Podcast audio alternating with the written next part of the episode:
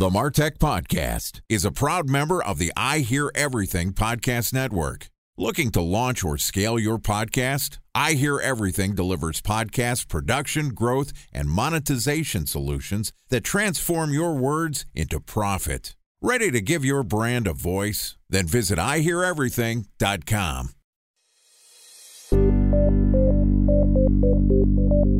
From advertising to software as a service to data.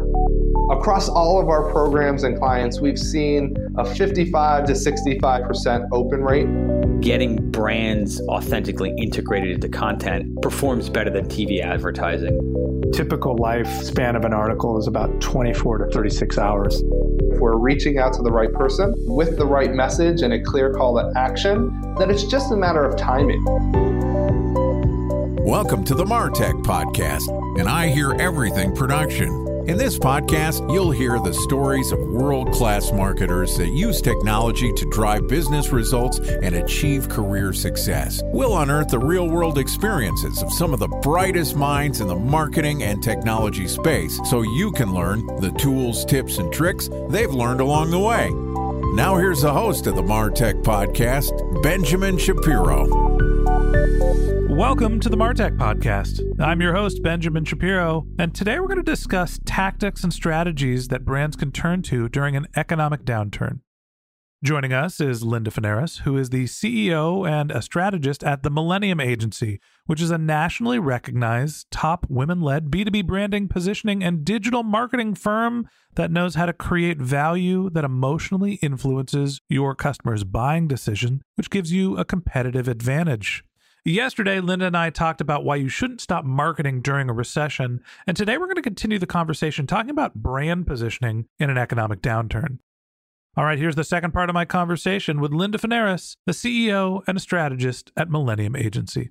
Linda, welcome back to the Martech podcast. Thank you, Benjamin. Great to be here. Always good to have you back on the show. Excited to continue our conversation. We talked about how when the times get tough, the tough get going. You don't cut your marketing spend, you don't fire your marketers. Look, we're preaching to the crowd here. This is an audience of marketers. Hey, everybody, you should get to keep your job when the economy collapses. You're necessary, you have value. But you have to be a little bit more thoughtful with your marketing expenses, and sometimes you're trimming marketing and refocusing. But there is an opportunity during an economic downturn to basically place bets if you have the capital and buy cheaper inventory because there's less competition. But it's not just about getting access to the ad placements and the ad space. It's also how you talk to your consumers being an important component of marketing during a recession. Talk to me about your thoughts on brand positioning during an economic downturn. So we've all been pretty busy over the last few years with some of the things that have been going on, and we've been having a lot of new mediums showing up as well. Like TikTok is the new hot one. Obviously, some of these other ones have been around for a while, but we just keep adding to the list of different things that are out there to be able to advertise on.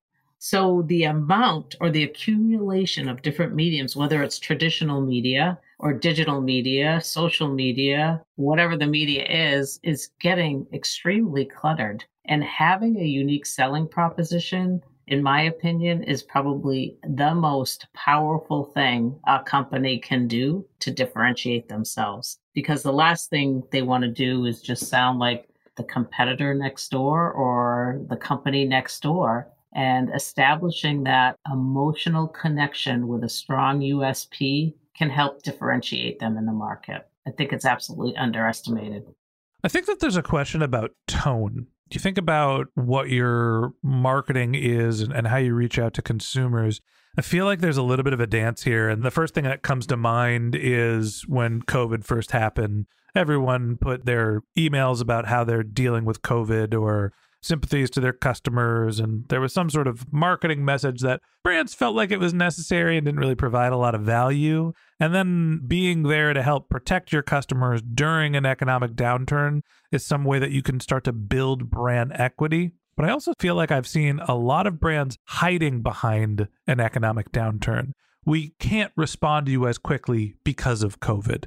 There's a dry cleaning and laundry service that I use that does pickup and delivery. And they sent a text message saying, Your order is on the way, but don't text us back at this number because we can't reply because of COVID. Hey, we've been dealing with this for three years, everybody. Right. You can find a way to send a text message without infecting the entire world. And it's probably a message that has been sitting there for two years now that's just an automated response. But hiding behind the economic downturn obviously isn't something that's going to be useful. So, talk to me about how you find the right tone, how you address what's happening with your customers, and how do you make sure that you're not using whatever the economic situation is as an excuse?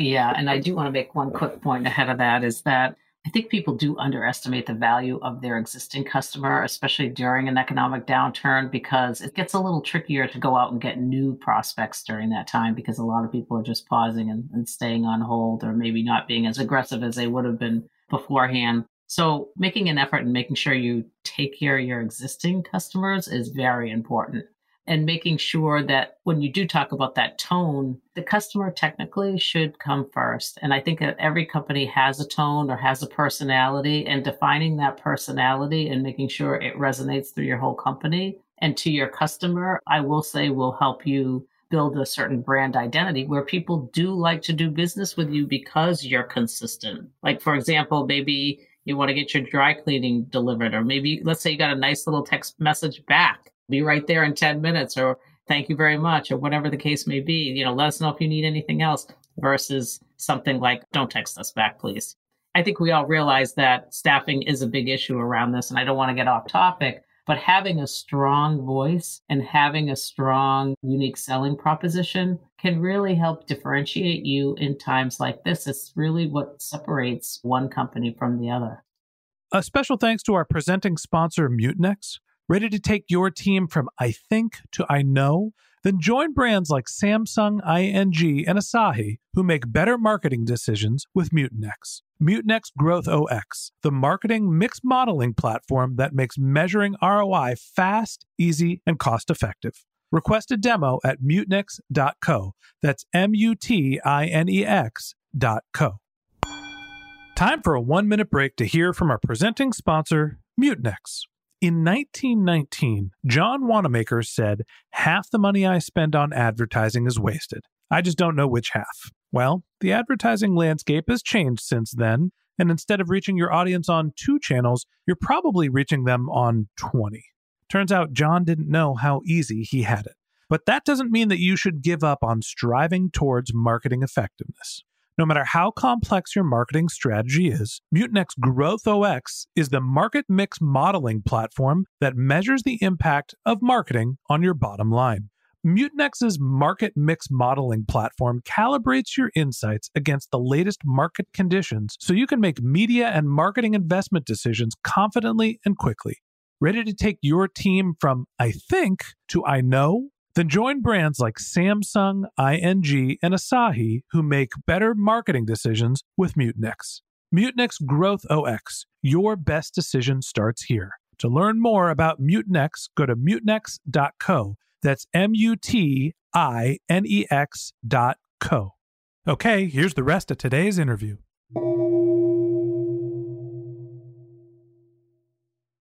So, talk to me about differentiation when it comes to economic downturns. What are some of the ways that you can exhibit leadership, show that you are a different type of company, and build equity with your customers and your prospects? I think, especially by developing a unique selling proposition, I'm not sure if everybody exactly knows what that is. In a simplistic term, it's basically a marketing statement that differentiates your company, your product, your brand from its competitors and you might hear, oh, somebody might say, oh, we're the lowest cost, or we're the highest quality, or we're the most experienced, and all these things. But what you don't want to do is just sound like everybody else, like we have the lowest price or we have the best service. Well, everybody says that. You really need to find out, like, how are you different?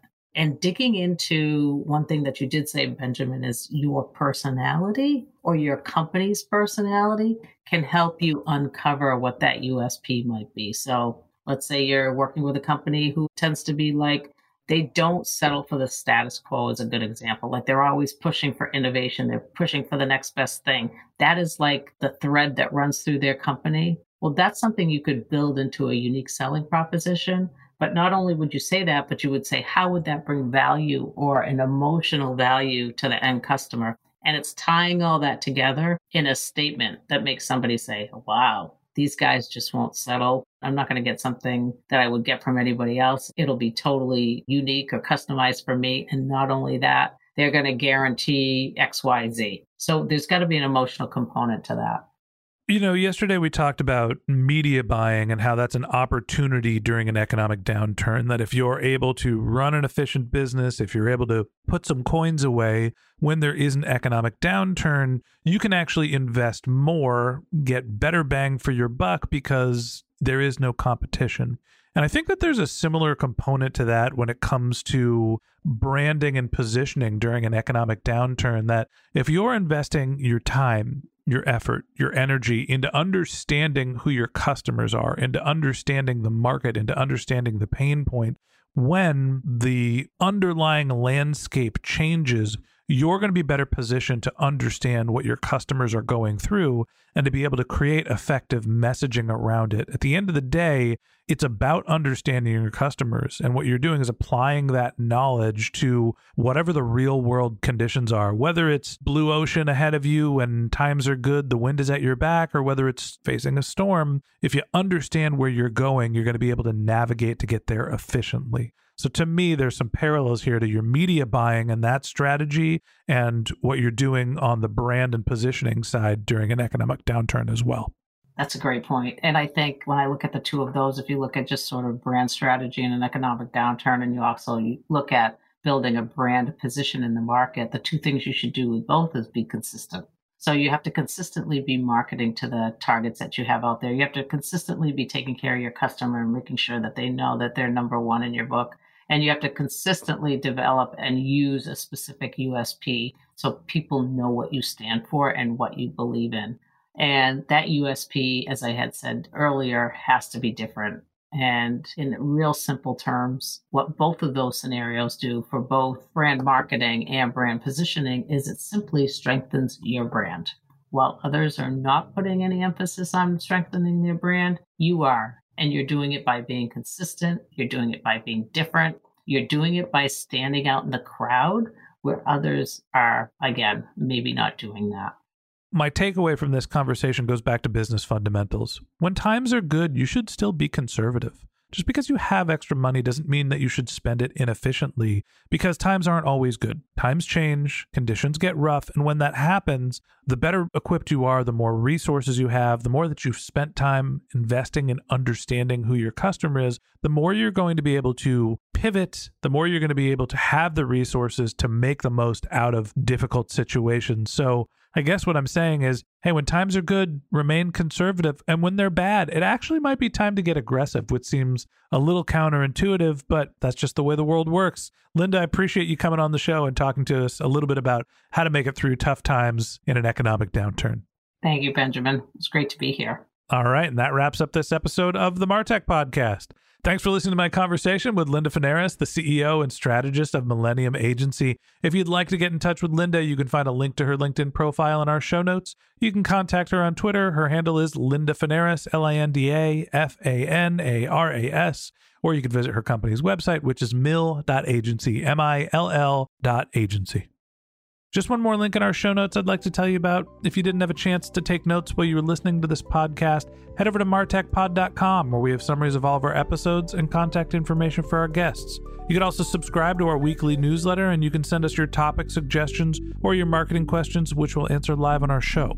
Of course, you can always reach out on social media. Our handle is MartechPod, M A R T E C H P O D, on LinkedIn, Twitter, Instagram, and Facebook, or you can contact me directly. My handle is Ben J. Shap, B E N J S H A P. And if you haven't subscribed yet and you want a daily stream of marketing and technology knowledge in your podcast feed, we're going to publish an episode every day this year. So hit the subscribe button in your podcast app, and we'll be back in your feed tomorrow morning. All right, that's it for today. But until next time, my advice is to just focus on keeping your customers happy.